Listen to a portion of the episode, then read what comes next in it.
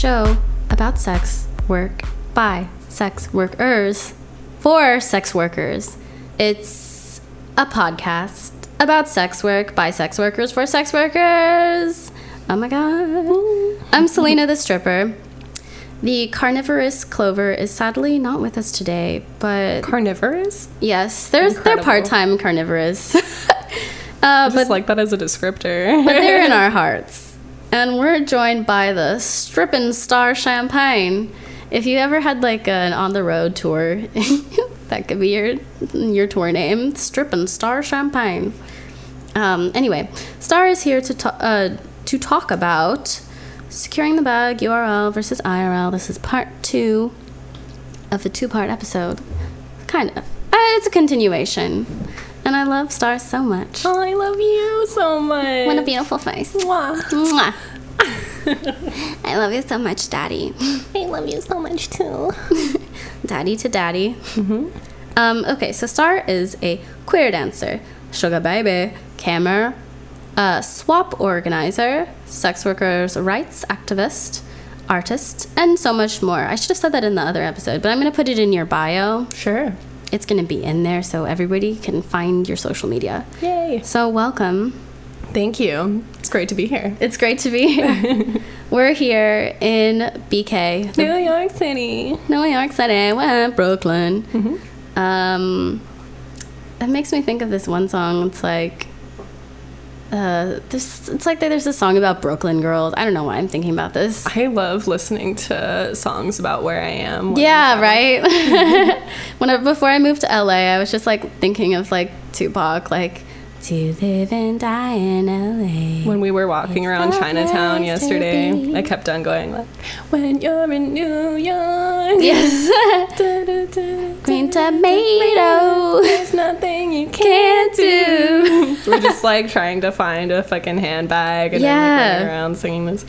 Yeah, That's the best. it was fun. Yeah, very fun.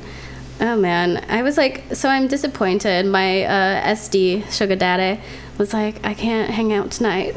So Boo! boo, right? I'll be your sugar daddy. Please be my sugar daddy. Well. Will you be mine sugar Yeah. daddy? Mine sugar daddy. Yeah, we can like Um, do it for each other. It's fine. That'll be hot. That's great. Well, I'll throw money on you. You'll throw money on me. Love it. I'll buy you a nice designer purse, but it'll be knockoff. Nothing wrong with that. you know I have no qualms about that. I too have no qualms with knockoff. I actually have never, like, people are always like, you know, what kind of car do you want, babe? I'm like, um, I don't know, like a fuel efficient something. like, like, give, like, give me like, you want like a, you want like a Lamborghini? No, I could see you in like a Porsche. You're like, you're hot. Your body's hot like a Porsche. I'm like, You need like a fuck? Tesla. Yeah. I'm no, I mean, I'm well, I'm actually considering buying a Tesla. Okay, well that's like more efficient. So Yeah, just because it's purely like the fuel economy, to be honest. totally. I have a Toyota Prius. It's, very very, nice. efficient. Yes. It's great. I love it. Yep, you drove me in this Prius. Mhm. I named her either the Slutmobile or the Bratmobile, depending on the context. The Brat Wagon. Bratwagon is cute too. the Bratmobile, the Slutmo, or what was the Slutmobile? Slutmobile or Bratmobile, depending on who the It's- cargo is. Both of them are yeah. hot. Yeah. Slutmobile most of the time. Yeah, you know, not everybody's in the industry. Mm-hmm. But we are. We sure are. And that's why we're on this episode of Heaux in the Kneaux. So, welcome. We begin every episode with a segment we call Historical Hose.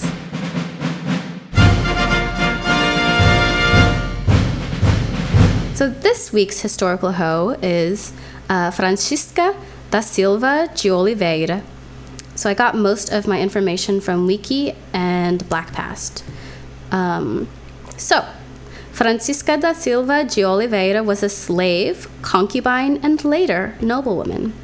Born in a diamond and mining town in Minas Gerais, Brazil, between 1730 and 1735, she's called a parda woman, which means she's like light skinned. Um, I asked my Brazilian friend about this, and he was like, it's essentially like the paper bag color, like paper bag test for Oh, the yeah. United States.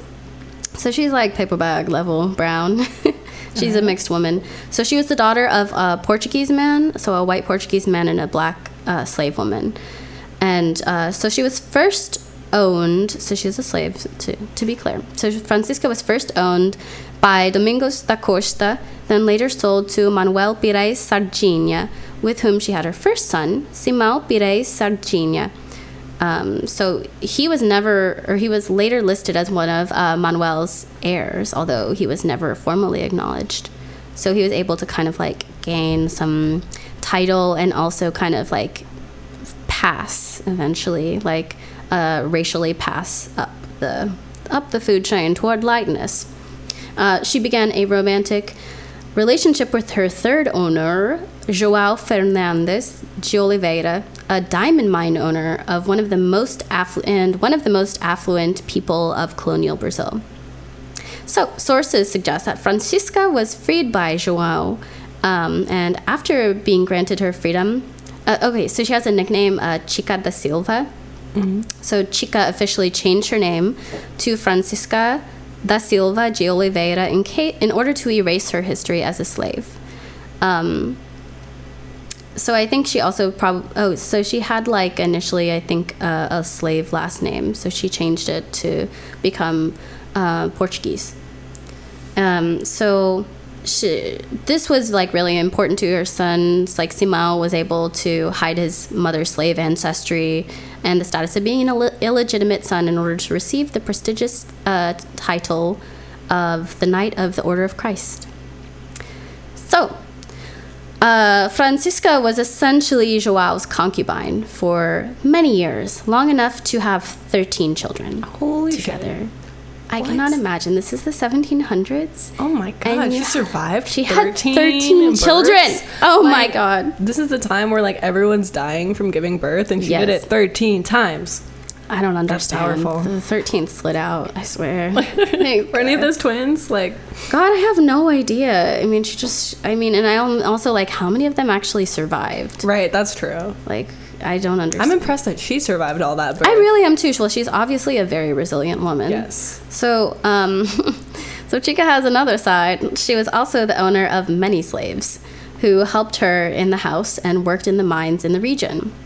Um, and she presented herself in a very ostentatious manner, lots of golds and uh, big, like, you know, big, nice dresses, very fancy to differentiate herself from the other mixed people in her society, the other pardos. So uh, people often show their status through their material items, uh, which for Chica included her clothing, home, slaves, and change in name. And by the end of her life, she also included Dona at the beginning of her name for a somewhat more prestigious title. So Dona just means like owner. So she Um, became a slave, or she went from slave to slave owner. Yeah, she That's Very did. interesting. Yeah, so um, stereotypes about non white women were abundant during the colonial period, and while gender, race, and color worked together to systematically disadvantage Negro women, some individuals, such as Chica, used their perceived hypersensuality to invert gender and power relations. That sounds familiar. That does. Uh, once socially mobile, these women were even seen as more dominant than their masters. Uh, concubinage and marriage between white male and black females in colonial Brazilian society was a way found by the enslaved to change their social position, position and to escape racism.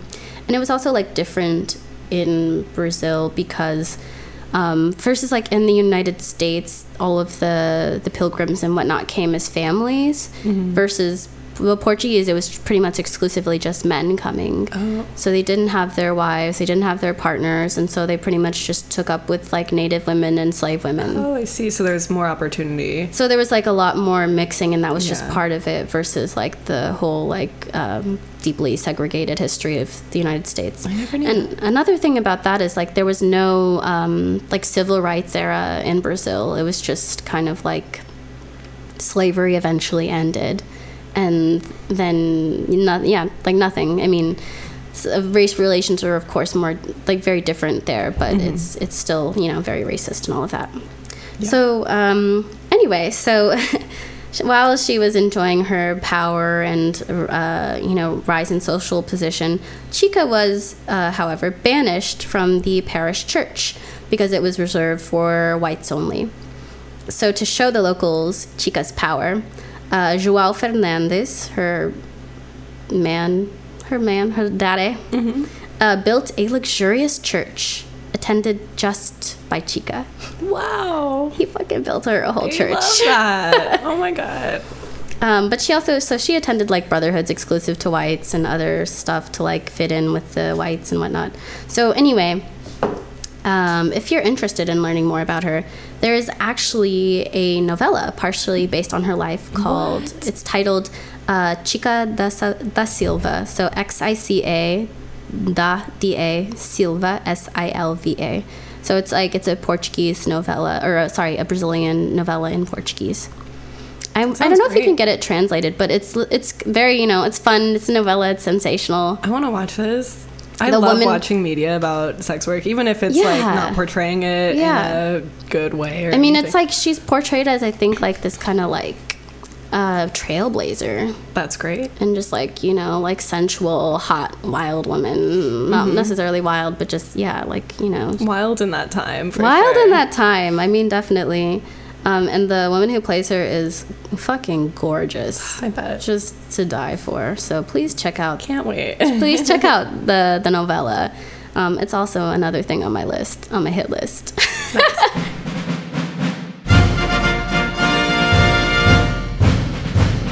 so we're back with Starr Hello. today. It's a whole other day. Oh yeah, totally. It's a new day. a completely new day. I woke up and I had a different breakfast today. Yep. It was not dessert shavings. I'm actually not doing breakfast anymore because I heard on the last podcast that Big Cereal is just trying to manipulate us. Yep, And so I am boycotting all breakfast foods. as you should. And I know that I saw you at the rally yesterday Yeah. at the General Mills Here in New York place. City. Yeah. Oh, wow. What a rally it was. It was so wild. So today, a very different new day, and we've had different breakfast, or no breakfast at all, actually, because we just breathe. So today, let's get into the questions. So you're very queer, Yep. very gay. So gay. Um, is it fair to say that you're entirely disinterested in cishet men? Um, yeah.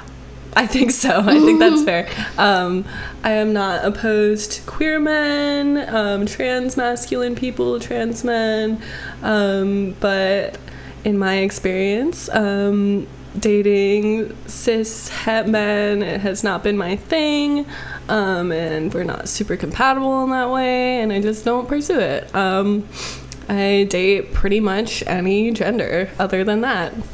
I mean, that makes sense. Do you ever have to convince your clients to like not pay attention to the big glaringly rainbow flag? Oh, constantly. um, constantly. My whole work career is just me pretending to be a heterosexual or like a bisexual is what I Just say. Just bi, like you're just I aiming for I'm, bi. I'm like bi curious. um, and it's interesting because I do use like the word pansexual to describe my sexuality um, in the real world. Um, and bisexual and pansexual have a lot of overlap. But Mm-hmm. when I'm telling my clients that I'm bisexual, they think of it as a very like binary kind of Yeah, like, yeah. oh, you're attracted to women and you're attracted to men, but you're probably attracted to men a little bit more. Yeah. Maybe you're just curious. Maybe you like make out with your roommate, but Yeah, you I think they imagine the like the, whole make out your fr- with your friend at a party. yeah, a that's totally the kind Yeah. of thing. Um, I will never let on to a client that I'm not genuinely into them because the whole selling point is that Oh yeah, we have it's, a it's thing, a possibility. you know? Yeah. Um, so yes, I am absolutely straight for pay, as I like to say. Straight for pay. I love that. Um, then like, okay, so you work at a strip club part time or full time? I don't know how to define that. I mean, I like okay, so my only There's, like, jobs right now things, are yeah. like stripping and camming, basically, and you know, like the uh, sugaring and whatever, like random Yeah. gigs I get. But like side gigs. side gigs, yeah. Um, But you're like okay, so you're my, like, a full time. source of income, You're a full time sex worker. Stripping provides the bulk of the income yeah, right now, totally. And then like kind of the vids become like a secondary, like almost passive. Yeah, so I. I have that up so I can like make money when I'm not online. So yeah, make money through videos and make money through camming. Um, make money through like sessions outside the club sometimes, but most of the money is from dancing. How long have you been a dancer? Two years. Two my years. anniversary is in September. Oh wow! Mm-hmm. Happy birthday! So I turned 21 and I became a stripper in the same week. So I get to celebrate my stripper anniversary with my birthday. Oh, that's so sweet. Yeah, it's cute. I my, my strip anniversary, I guess it was in July or June or something. God, How long have you been dancing? Probably about the same, like two years and uh, definitely some change. dancing more than, than that. I don't know. Because I was a baby Two and a half stripper when you met me, and you were like good at it. Maybe two and a half years. I don't know. It's hard to Maybe keep track. Same, maybe three. Wow. I mean, maybe it's been like intermittent because I definitely like I started and then I took a huge break to Oh, like move true. to I Brazil. don't know so, how to, like, that like, a count whole. that. Yeah, and it wasn't even that long. Like, because I was just very lucky. I found like my sugar daddy pretty immediately when I Mm-hmm. was out at at our my former club. yes, my current club. hmm Isn't that cute? Do we name names or not? We don't have to. Um, I don't care, but if you care, okay, I don't. I don't care. Yeah, yeah. So I used to work work at and um, yeah, that's where I met him, and he was just like a very very good, mild mannered guy, and he essentially funded my trip to Brazil single handedly. Well, not single handedly. I also worked a I lot. I also met my daddy at. I also met my daddy at yeah. So I'm um, like I have a daddy too. So how have your boundaries changed over time? Oh my gosh, what a good question. So uh, profoundly. Um, right. well, I think, you know, uh, in the last episode, we were talking a lot about my uh, first days in sex work or first experiences in sex work. And, like, I just had no conception of what my boundaries were at all. Like, I. Um, it's not that I like had less boundaries. I think I just didn't know where they were. yeah. Um, and so and also like what people were doing comparatively. right, exactly. It's all like cloak and daggers. when you start working in a club, you start working around other workers, and I think that gives gave me like some kind of idea of like what was expected from me in that environment. Like Yeah. I was like, I'm not gonna do anything extra. I'm Yeah. not gonna like let them grow my boobs. I'm not gonna let Yeah. them like. Yeah, I was just like easing into it. So yeah. For the longest time, I didn't like let anybody suck on my nipples. Like that was Yeah. a, a big line that I was like, I'm not gonna, I can't do that.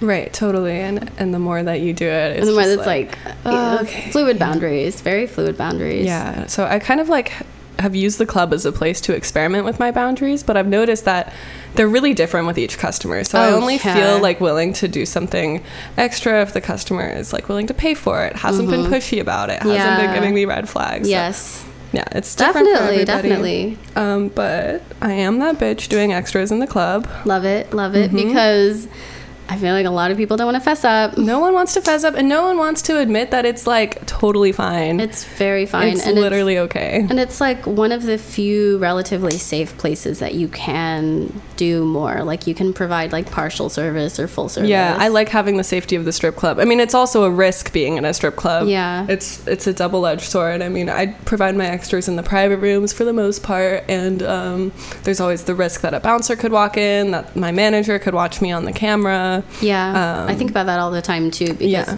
well, I also wonder like there are cameras in every room, of course, Mm-hmm. um, but I also wonder if like they're actually hooked up or not. Right, or if So, like, anyone's really watching, if anybody's or if they are watching, watching. maybe they're just jerking off. Like, I mean, yeah, that's another thing which would be like fine, like relatively comparatively, versus like Right. holding it over your head as blackmail. I think you know, as long as I've been working at these clubs and doing extras, I think at this point, the managers must know. Yeah, right like it's not a secret but it's like it's also not just me it's lots of girls It's a lot of do girls. this Yeah, I Um, think so. I think it's probably like that's like maybe half of the girls. yeah exactly and there's so much stigma from other dancers around It this. is. I mean, there's so much, and I think I think one of the bigger misconceptions that I, I mean, I feel it's a misconception is that full service girls are taking work away from Right. like people who don't it's not even true because I, th- in my experience, and I said this on the on one of the previous episodes, but it's like customers have a type. right and it's like i'm charging extra for these things Yeah. this isn't like your standard room experience Yeah. like you buy a private room with me and you pay the price of the private room i'm not going to give you a hand job Yeah. you ask me for a hand job and you give me 400 more dollars Yeah. we got a deal Yeah. i'm not taking business away from someone who just wants to sell a regular room because i sell those too mm-hmm. yeah Definitely, and it's not like it's a constant thing. And like you said earlier, it's like person to person, respect level. Also, like probably how you feel in your body that day, Totally. like what you're feeling up for. How safe for. I feel, how much money I'm gonna make from How- it, how much money you've already do made. the money. Yeah. Ha- These are all Do, factors. does his Oh genital area smell kind of funky? Like, how horny am I today? yeah, exactly. How horny are you? Yeah. That's a funny thing. Like, I mean, we do. We're in like the business of like grinding on people, and like you are gonna like sometimes get aroused by that because it's just like genital. Mm-hmm. I've had some hot customers. Yeah, TBH. for real. It's like rare for me to have hot customers because I'm not usually attracted to men. Yeah. But I can be in like this setting in this like very purely physical way. Yeah, Um, because like you get bored if you don't. You know? I think it's. I, I think it's good, and it, like there's no.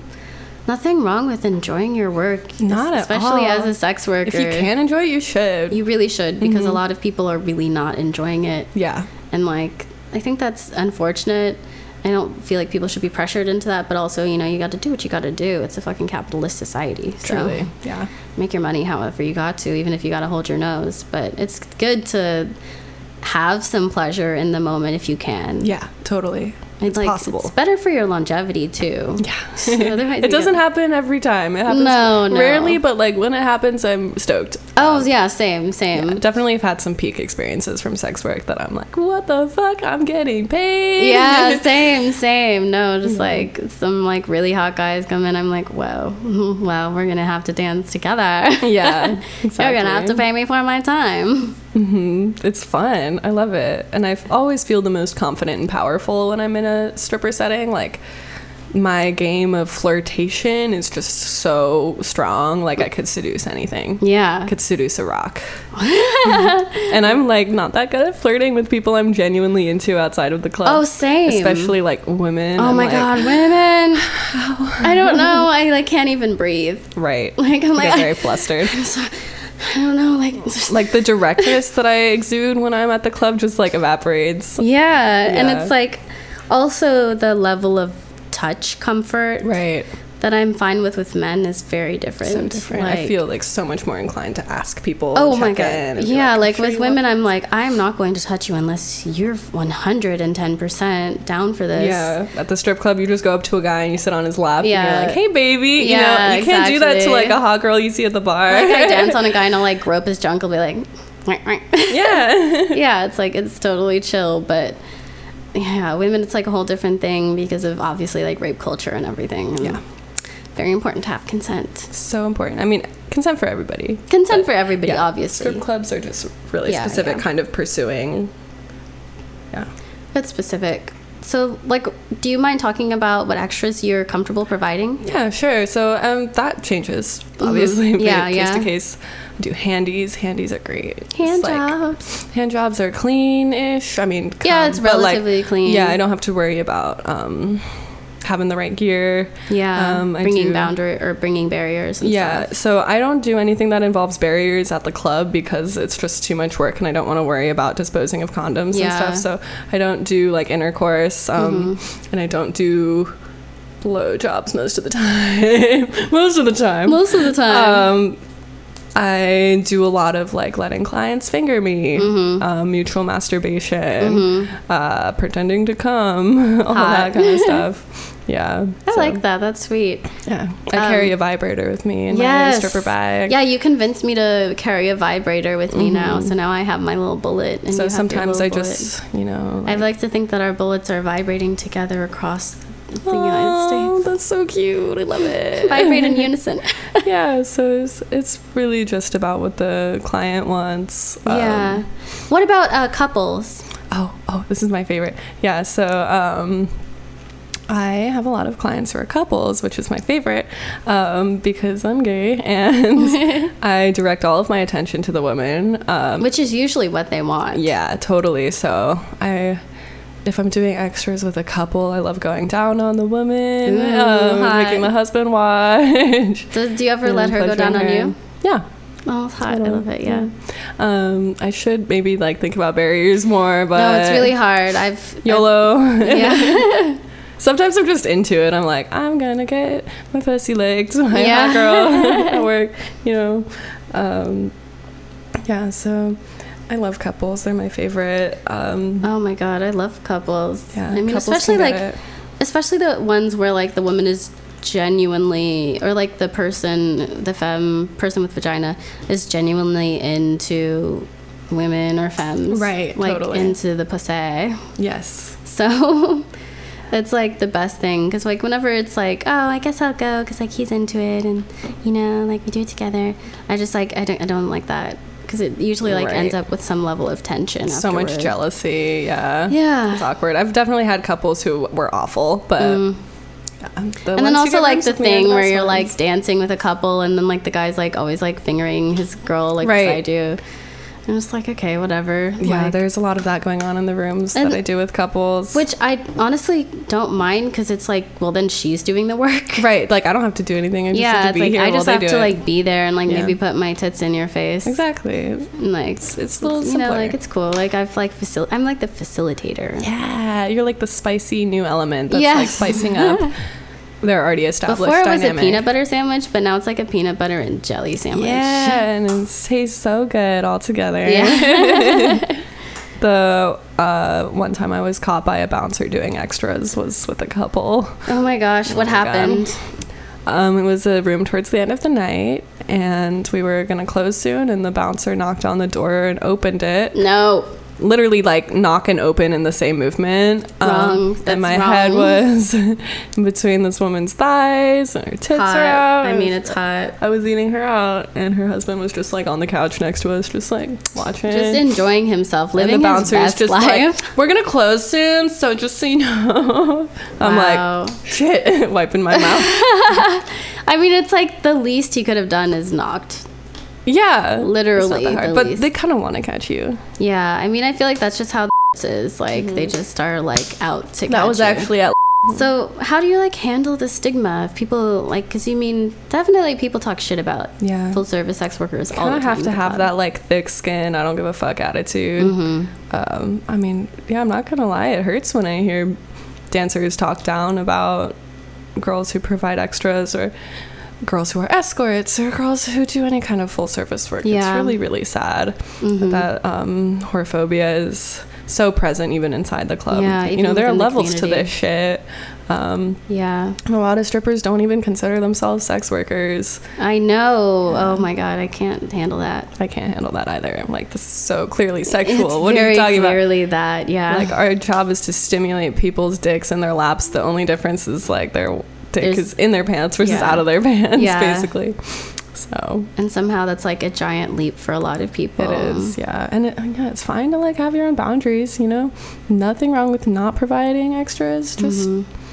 don't be a dick. But respect people, and I think I mean another important thing is like you know that you do have so much safety in the club that you don't have in other places to Right. provide full service. Like you have bouncers, and you have like a set amount that you're getting paid like minimum like Mm-hmm. for the time that you're working and all of that. Like so there are more protections versus going to a random place and like maybe being able to vet your client versus maybe not being able to. Yeah, exactly. Oh, speaking of vetting, there was a site that you mentioned for verifying people. Oh yeah, um, I believe it's called Verify Him. I need to do more research on this. So you said it was kind of like a database for where like sex workers can post um, about other clients or like so if yeah, you search you somebody can search a client, and I believe if the client has been searched before by other providers, you can see that. So you only search someone if you're really serious about meeting up with them. Mhm. Um, and I, I think it costs like a monthly fee. Too. But I've never used this, so I feel like I really can't provide the most accurate information. Yeah. Well, I mean, this. it's still good for people who But, are out there yeah. who are interested Look in getting into full service. like, verify him. verify him. Mm-hmm. As I was afraid, I think I, I thought that I heard that it had been taken down with Sesta and Fosta. Oh, I don't geez. know. I don't think it has. Well, I I'm hope it sure still hasn't. Yeah, I mean, I think like a lot of stuff that was like initially taken down is kind of like reemerging in different forms, Mm-hmm. except for maybe like the porn bits of uh, Tumblr Right. gone forever. R.I.P. R.I.P. Even though Tumblr now is owned by Pornhub, I think. What? Yeah. This doesn't make any sense. Yeah, it's I'm crazy. so thing. confused. No, I know, and I like. I mean, Tumblr got purchased for like a really low amount of Yeah. money comparatively, but um, yeah. So I don't know how that changeover is going, but it's an interesting interesting in the news of sex work in the world and the financial world. Yeah, certainly. So you had a sugar daddy. You met a sugar daddy. Yes, I we just broke up this past week. So I'm sorry. How do you okay. feel about that? Um, I'm sad I lost a source of income. Yes.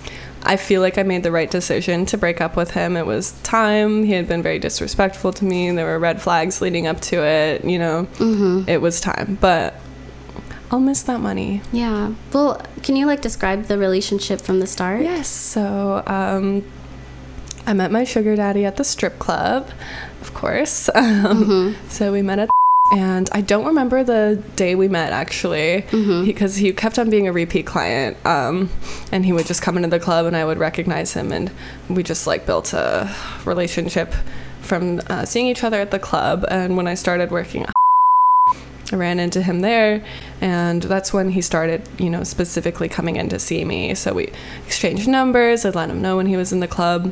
He's the kind of guy that's very flashy with money. Mm. So if he likes you, if you're one of his girls, he will make it rain on you. Oh, I love like that. rain, like thunderstorm. Oh man. Um, which was the most fun part about being with this dude. There's nothing better than There's that. nothing better than that. Um, and so when I noticed that he was consistently paying me a lot, um, that's when I started really like investing in our relationship.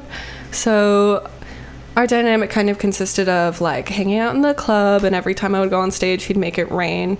And then we would do a series of lap dances together, maybe like six or seven lap dances. Like singles? Uh, yeah, singles. Uh-huh. I, uh, they're doubles actually, but okay.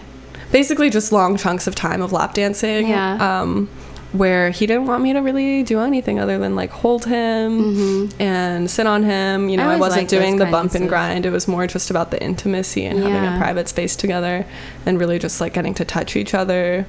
Um, he dropped the L word on me pretty quick. Oh, Yeah. he, he loves. So we were together for like over a year, I think. That's a long time. Yeah. I mean, it is. It's like that's longer than a lot of regular non-financial relationships. Yeah, honestly, the longest I've dated anyone who I'm really into is a year and a half. So I made it to about there with him. Yeah, This is kind of funny to me. that's a Um, substantial chunk of time. Yeah, totally.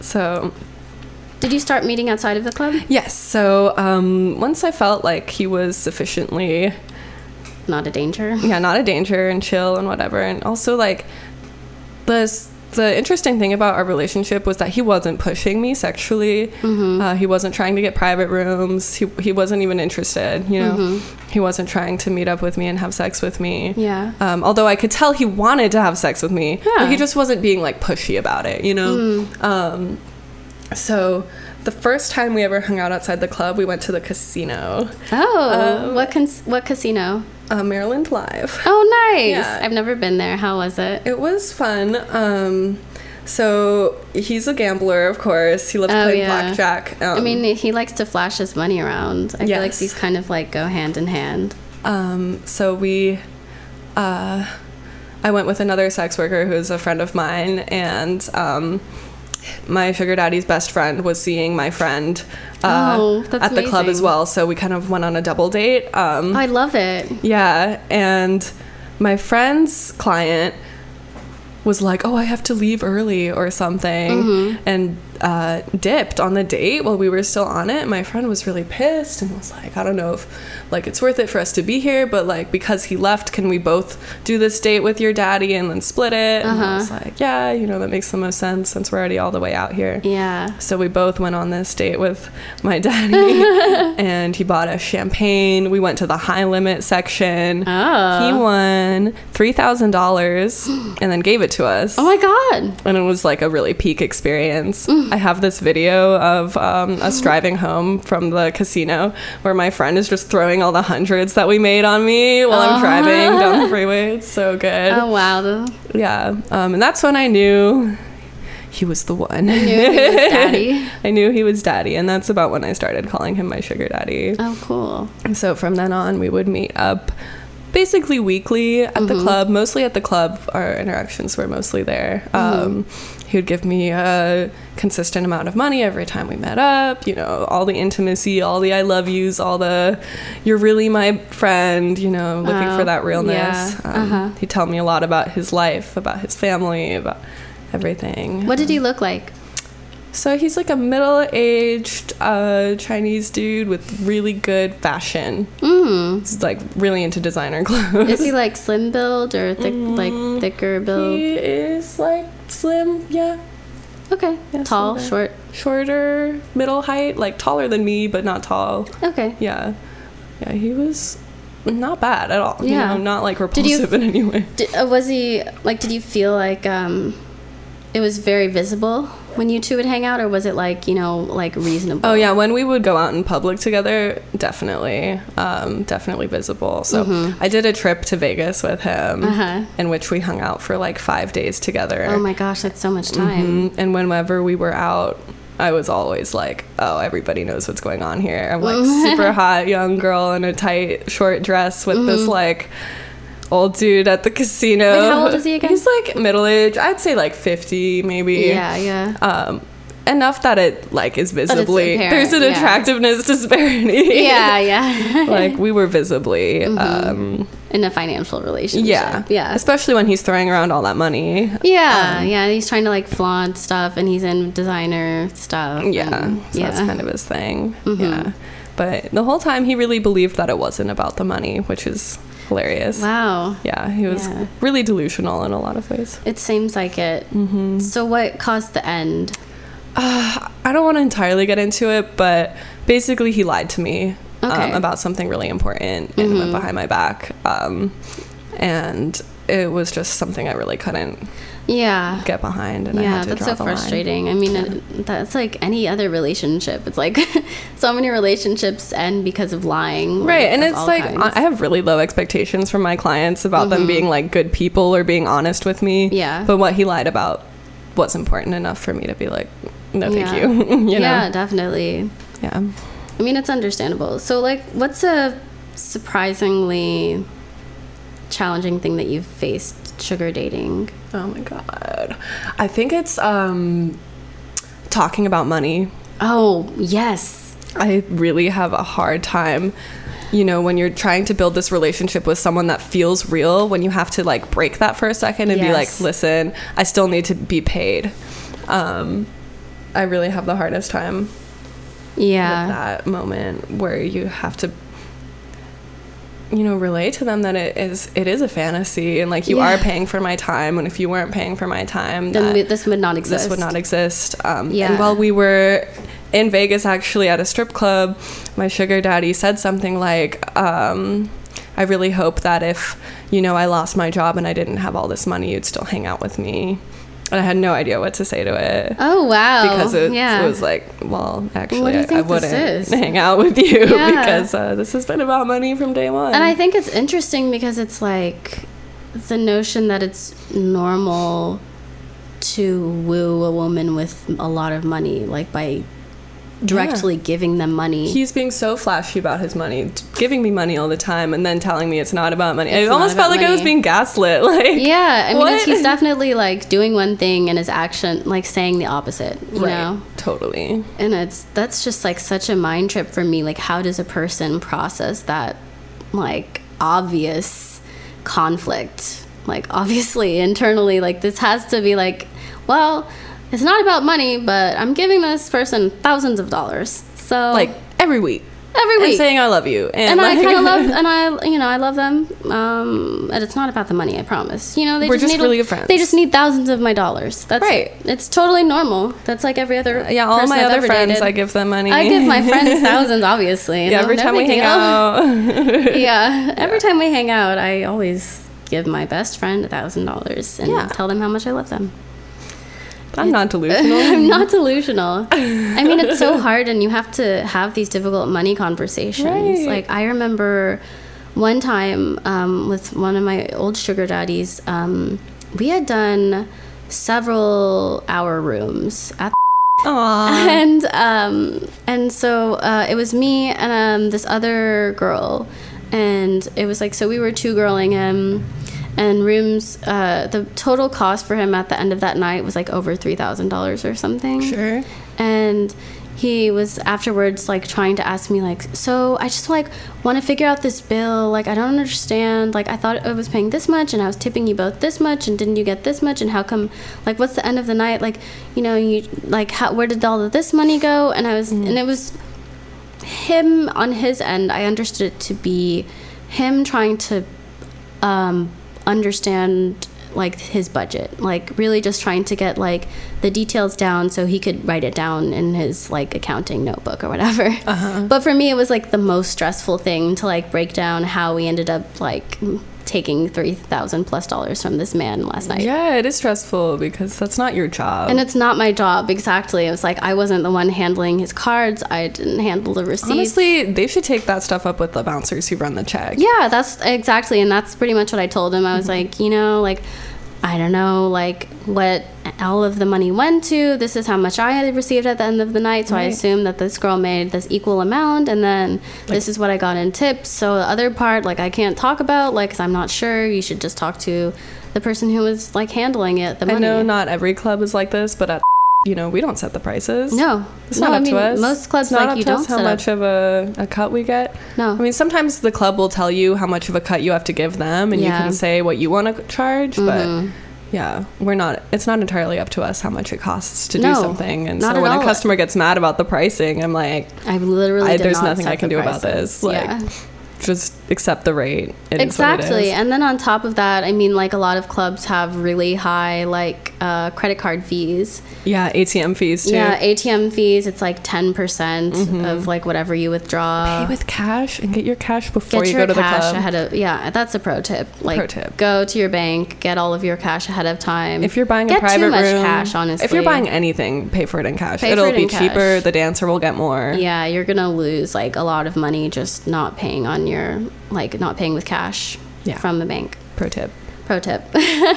So i feel like that also accounted to, for some other things but like this conversation just went on for like 20 minutes of him like kind of grilling me trying to figure out this budget and i was like the most stressed out because we were out we were out on a shopping date slash mall date um, or sorry shopping slash movie date. Mm-hmm. i was like oh my god i cannot talk more about money. Yeah. like this person i'm already so uncomfortable Yeah, it's not your job to do that. it's really not, but like- that is like a surprisingly like stressful thing about sugar dating. It really is. Also, like whenever you're like meeting somebody at like a hotel or whatever, and you're like, okay, well now pay me everything, Mm-hmm. like or like you like try and just like have like you know your little early like. Hello, how's it going? da, da, da, da. And then, like, now you pay me. And after, then you have to bring it up. yeah, you have to bring it up, and it's never convenient. And Never. And it's always the most uncomfortable part of the transaction. Yeah. Yeah.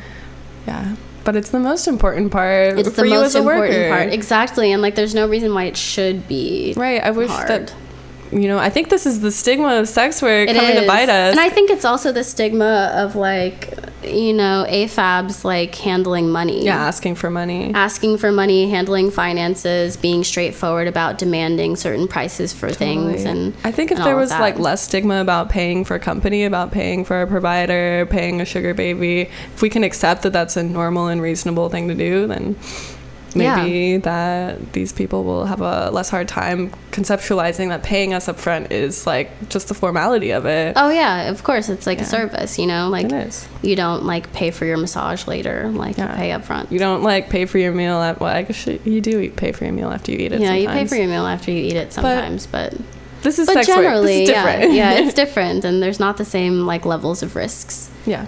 So, whenever you were with your sugar daddy, you used to go out and get dances. You would go to strip clubs together, right? Yes, we did a couple of times. Um, mostly while we were in Vegas.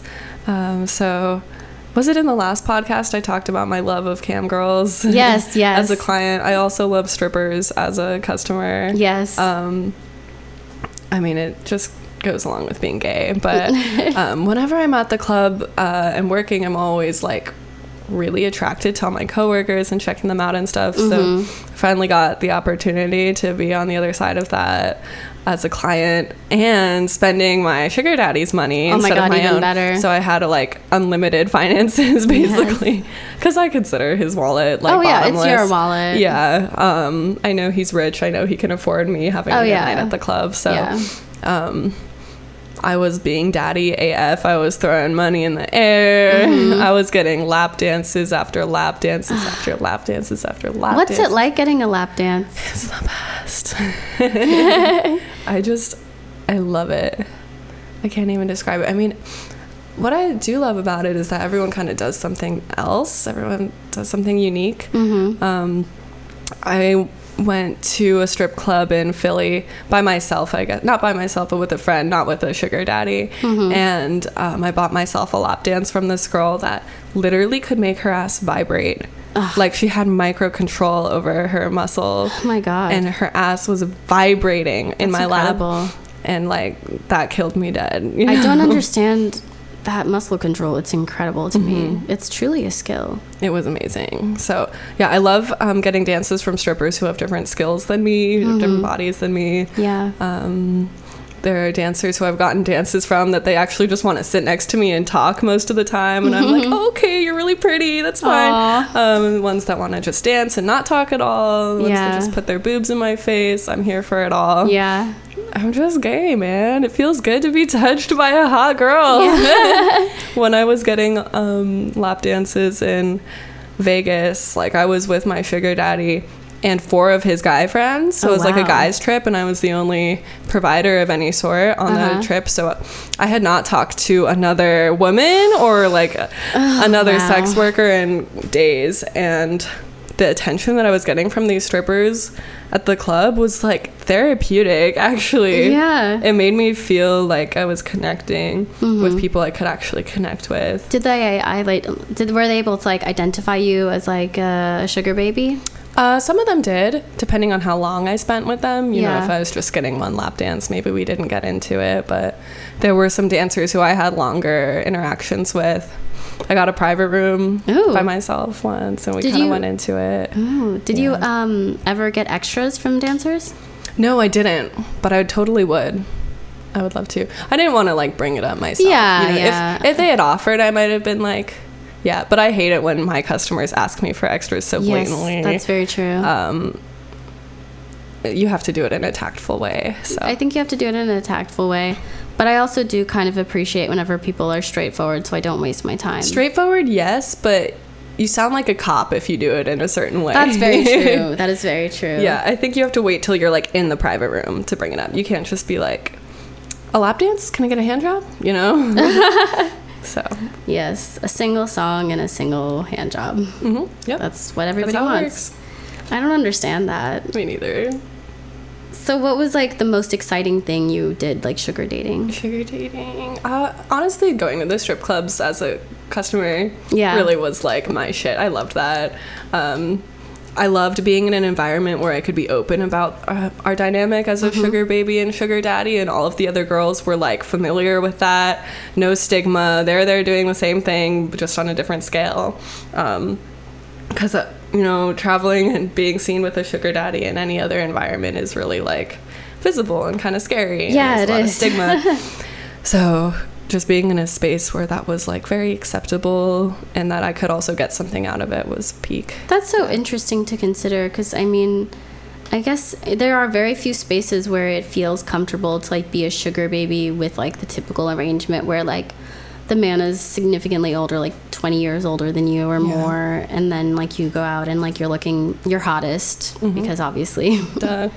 and like you know people are gonna stare people have questions like i always got the dumbest questions like um are you two related was that your dad yeah is that your granddad is that i mean it's so obvious me and this dude were not related in any way no i feel it but was, the same like, for me and my sugar daddy because yeah he was also like a chinese man so Oh, yeah? Yeah so it was like he looked not at all related to me but i think it was because we were both not white that it was like this is plausible like maybe there's some relation or they were they would be like where are you both from Yeah. Like there's like this magical land where people like The him and people like me ambiguous came out. Yeah. They're all the same. They're from the same They're place. from the same type of people. a magical universe. Um, so you use dancing to work and travel. yes. How has that been? It's been so fun. That's why I get to see you all the time. Yes. So I go to LA uh, a couple times a year to visit my stripper dream team. Shout out to Cherry, shout out to Clover, and also you, of course. Yeah, so LA was the first place I traveled for dancing, and that's actually how we became friends. Very sweet. Yes. Um, Where else have you been? I have been to Miami. It's, it's just LA, Miami. Miami. and Baltimore that I've danced in. I've danced in a lot of different clubs in those cities. Uh, well, in Miami, I just danced at one club, but What were the differences? Like, what did you see at, in Miami clubs? oh my gosh! So I worked at uh, Scarlett's. Scarlett's is like a warehouse strip club. is so big. Oh man, I hear Um, that the clubs out there are massive. Yeah, totally. There's like just a whole different scene in Miami, and I don't even feel like I can talk about it that well because I wasn't in it for very long. But Well, at Scarlett's, Um, you could just talk about Scarlett's. Yeah, Scarlett's was like, yeah, warehouse, um, huge club. They had like, um, have you ever seen one of those hoops on the stage that like Mm, yes, the dancers can yes. dance on a spinning hoop? Oh, wow. It was That a- seems like a club club like vibe, yeah, like a hoop thing. Because I see that more at like mm, regular dance clubs. I think it was uh, Scarlett's was one of the whiter clubs, you know, Mm. where they like hired white girls because in Miami, um, everyone loves big ass and big tits, so Yeah. you got to go to like a white club. to- To have normal, yeah, just there's- to not have implants. Like in Baltimore, it's so segregated too with the white Yeah. clubs and the black clubs. But in Miami, it was like there are white clubs, black clubs, and also like Spanish only clubs. Like Yeah, dude only- Latinos. like like no English at all. Um, Oh yeah. yeah. Um, so I was trying to like fit, figure out where I fit in and all that. Um, so yeah, Were the girls friendly?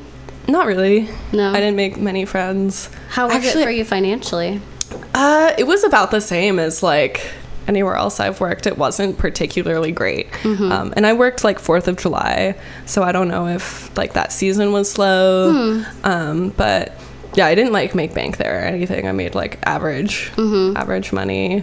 Um, I noticed there were a lot more flashy people um, like lots of people wearing designer who wanted to like tell you that they lived on star island and convince you to come to their mansion but it was all like a front you know and they weren't actually tipping or spending money on you they That's just wanted to always the people that talk the biggest game tip the least money. yeah it was a lot of talking shit um and i don't remember like the private rooms or the lap dances very much there. I think it was pretty standard stuff. Yeah. yeah So like between twenty and forty or Yeah, totally. for a single. totally yeah it was an interesting club lots of stages lots of High poles. high poles loud music crazy lighting giant led screen tv What? yeah What was it playing? Like, was it like a reel that they made, like promoting the? it was just like type thing? crazy lighting videos like light shows basically Oh, Mm-hmm. that's interesting.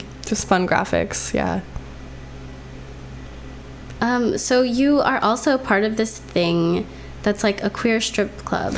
yes let's talk about the life lounge yes, please. So I this year have started dancing at Baltimore's only queer strip club, Woo woo. known as the Life Lounge. Um, it's put together by my friend Poetry. Follow her on Instagram at Poetry Pull. So um, it's twice a month now. We do uh, we take over a strip club that's like a regular strip club. We take over one side of it uh, every other Saturday night, and it's a strip club run by queer strippers. Mm-hmm. So all of the dancers are queer of some kind, all gender expressions, all genders Yeah. as uh, bartenders, bottle people, because you can't even say bottle girls because they're not all Yeah, girls. it's so people. fantastic. Uh, bottle people and dancers. So I'm a dancer there. Um, it's just a completely different environment like my customers are all queers a lot of like older lesbians um it's just such a beautiful club. That there's like a freeness to it that you can't find anywhere else. And how do you dress for that? So differently. So I don't have to wear pleasers if I don't want to. I could present uh, butch. I could be completely masc. Um, I could be completely femme. I've been really just having fun with my presentation. There's also a theme every time we do it. Oh so wow! What have I dress up to the been? theme. The last one was uh, animal print. Um, let's see, what other themes have there been? Um, I'm trying to remember. Gosh, I can't off the top of my head, but yeah, cute themes every time. I mean, time. that's still that's really cute. And Yes. um, is it like a well attended event? It depends on the week. Sometimes no, sometimes yes. We had Mhm. like a pride event where like everybody came. Oh wow! Um, and like the Baltimore queers tend to be tuned in to when it's happening. that's so, really good. Yeah. Uh, I mean, I feel like the fun. Baltimore queer scene is really popping. Yeah, definitely. People are very plugged in. Yeah, and I learned through Life Lounge that there's a Baltimore queer scene that I was not tapped into at all. Huh. You know, there are so many more queers than we'll ever know. Yeah. but I've I made a lot of new friends through this. Um, all wonderful gay people who Mhm. I had no idea existed before. It's like there's a whole world out there. It's excellent. yeah. Do you, it seems like it's very like um, emotionally like renewing to have Yeah, it's this kind of definitely it fills inversion me of up. the club. Yeah, I don't make a lot of money when I dance there. Mm-hmm. Usually don't make over a hundred dollars. But I don't care. I would dance there for free. And I have had Yeah. nights where I don't make any money there. And it literally is still worth it to me because I go there to spend time with the other dancers, to mess around and take photos Mhm. and just enjoy the space that poetry has created for us. Like, it is unique, one of a kind. Honestly, it should go down in history 'cause it's just such It a, a should. It should. I mean, I think it's interesting, like the kind of pop up queer strip club, because I think we see that in some other places. Like Mhm. Cherry invited me to some. Um, it was like a femmes only night at Cheetahs, which is one of these like chain strip clubs in yeah. LA. I've heard of that. Yeah, so like there's like various like femme nights at different clubs, like Nice. gay nights and whatnot. Um, I think it's like an interesting like turn that we're taking uh, societally, and also I guess probably like just within like the sex worker community. Like, yeah, I mean, it seems to be queer sex workers that are leading these events. definitely. Yeah, which is how it should be. I yeah yeah, and I I feel like also like queerness kind of goes hand in hand with sex work in a lot of Oh ways. yeah, absolutely. I think I mean I meet so many more queer sex workers than straight sex workers. gotta be a little bit. yeah, I mean like they're not necessarily like fully one way or another, but Right. it's like very fluid. so much fluidity. Yeah, I've made a lot of great queer friends just from being in the sex work world, being in the stripper community. Mhm.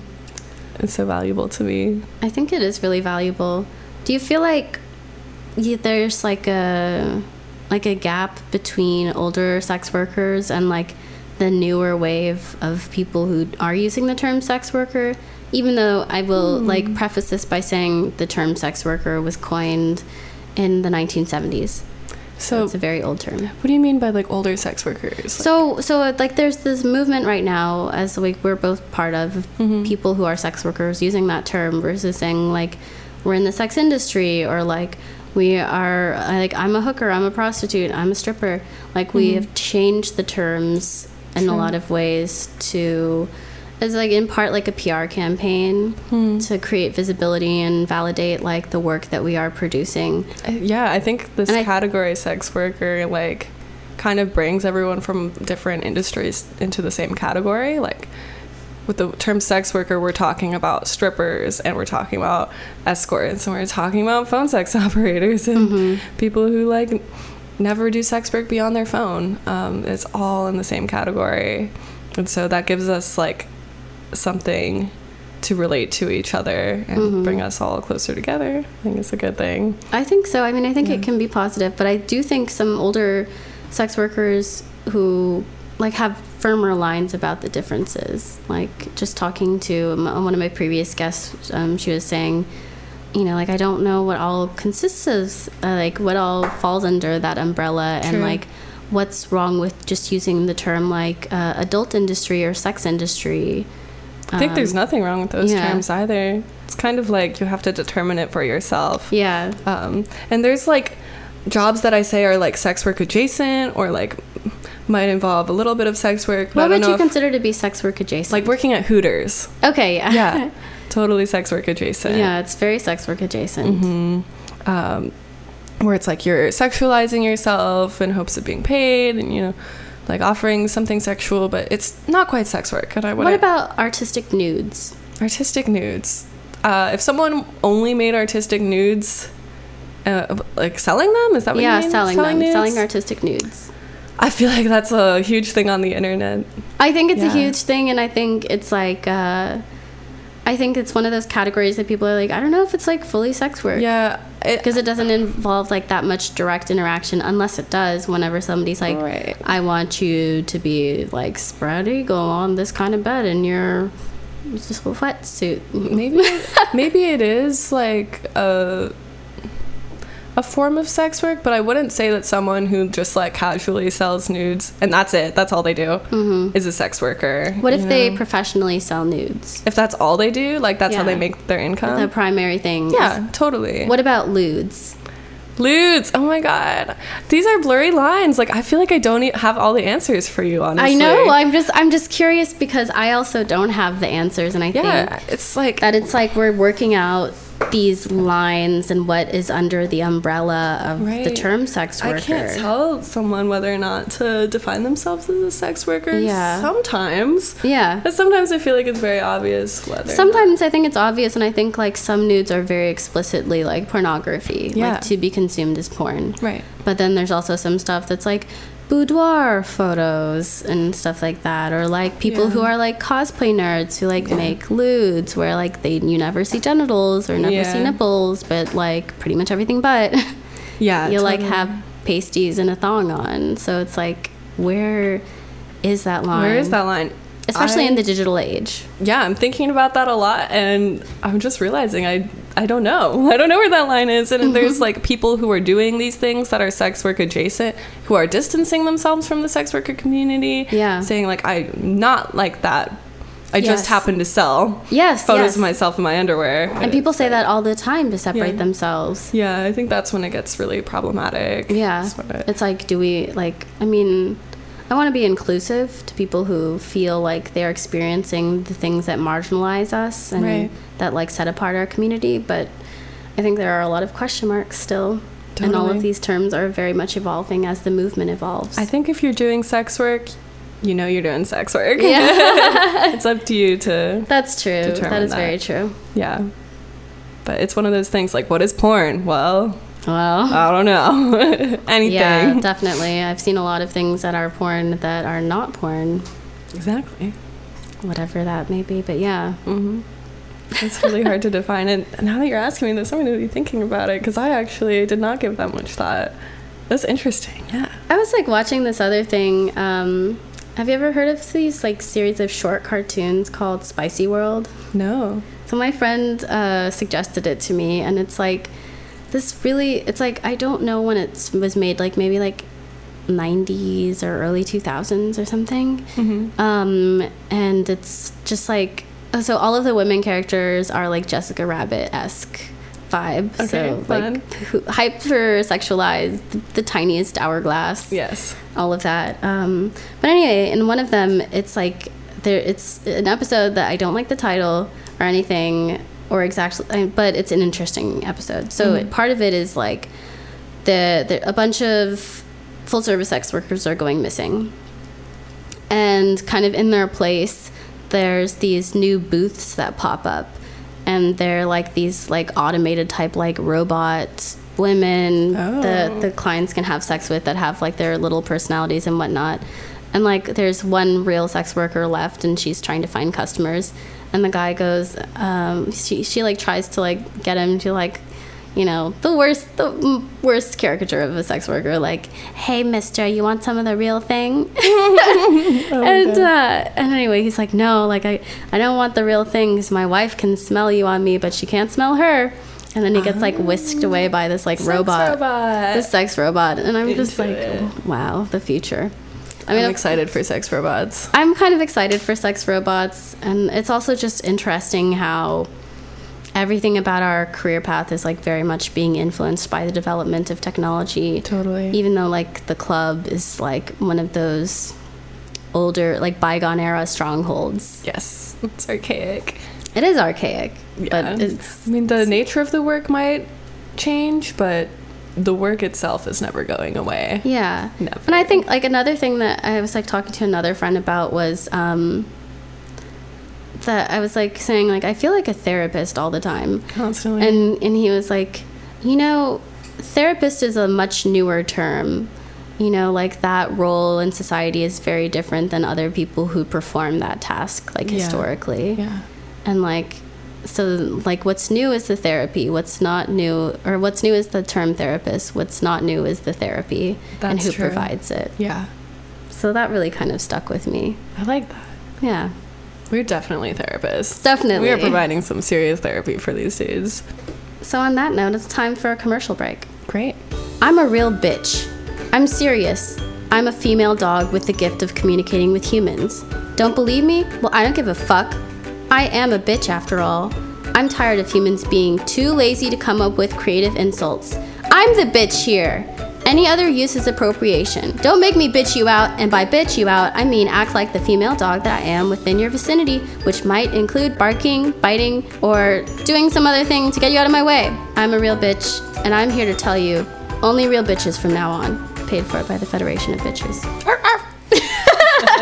Do you have any texts from clients? Do I? Do I? This one is just like an example of how determined um, this particular client was to like get my attention, even though I wasn't replying to any of these texts. So I'm gonna just like read the text followed by like a timestamp so you can understand yes. the time. Okay. So we get like the text from the night we met. Super awesome to see you again. Looking forward to hearing from you. No response. That was on May 19th. Okay, May 20th. Have a good night tonight. Sweet dreams. No response.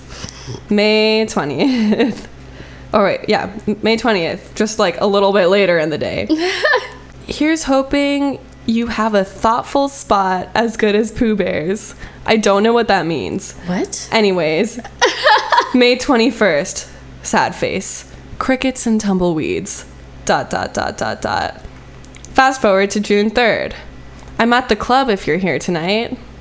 Wow, persistent. No response. June 11th. Hey, Starr. Happy Monday. Working tonight? Nothing. July 9th. Happy Monday. Working tonight? Fast forward to July 19th. Hey, happy almost weekend. What's your schedule these next several days? Wow. And that was it. Wait, why don't you talk to him? Is he a dick? I think he didn't pay me enough. Usually, Oh, like, yeah, I have no problem replying to clients who want to see me. Yeah, but if it's just like a singles But guy, he probably just wasn't worth it. I don't remember Yeah. who he is at all. I don't Oh, remember yeah, yeah. interacting with him. No, I believe this. I'm sure I had a good reason for ghosting oh, him. I'm sure too. if No, I'm not replying to you, it's because you're not paying me enough. Okay, so this is um, my text from Eric with the Maserati. Hmm. And um, just as a side note, Eric doesn't really buy anything expensive. He's only bought single dances with me, but he has tipped me twenty dollars, Okay, which is fine. that's fine. It's fine. So um, this is Tuesday, and I've told him that I don't work Tuesdays. Eric, you work tonight? Me. Eric, I've told you a million times. I only work Thursday and Saturday nights. Him. I know, I'm sorry, I'm just waking up. Send me a sexy pic. I sent him a picture of sexy chicken. I'm seeing this photo and like, holy shit, the chicken legs are like up in the air, like doing a sexy cake. Yeah, and there's like potatoes that become boobs somehow, and like In a love butt. with this image. Yeah. Will you send it to me so I can send it to clients? I will totally send it to you. Thank you. Tuesday, April 30th, hey. May that's from him. Tuesday, May 7th, me, hey. Wednesday, May 8th, him, hey. Friday, May 10th. Text me some real sexy pictures and not chicken legs. LOL. All caps. Then I sent him two pictures of Idris Elba. Oh, he thinks he can laugh at it, he's just laughing at himself. him, so you got jokes. I'm talking about pictures of you. Anyway, he's just I love the chicken legs. Bruh. I just love that he's just like, so you got jokes. Send him a pic of somebody else titty. yes, I mean next time I'm just gonna send him like somebody else's boobies. So Meg would be so proud of you. I just I love it. I love to send people other people's sexy pics. There's just things that I'm like, this is sexy. Yeah. He asked for sexy pics. He didn't say of you. Of me? What? No. Chicken is totally reasonable. Especially not for free. Are you kidding me? Yeah, come on. Those things cost money. Anyway, so we're about to reach the end of our episode. Where can we find you?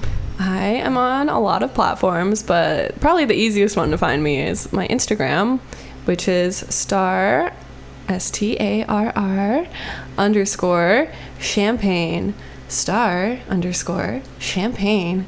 That was like my phone sex voice almost. Star S T A R R underscore champagne. I can't spell champagne right now. Champagne. Champagne. You just kind of have to. Yeah, it's kind of Autocorrect it there. Autocorrect it. I live on autocorrect. It took me a while to figure out how to spell it. I know now because I use it so much, but Yeah. yeah, there was a while I was spelling it wrong too. it's all good.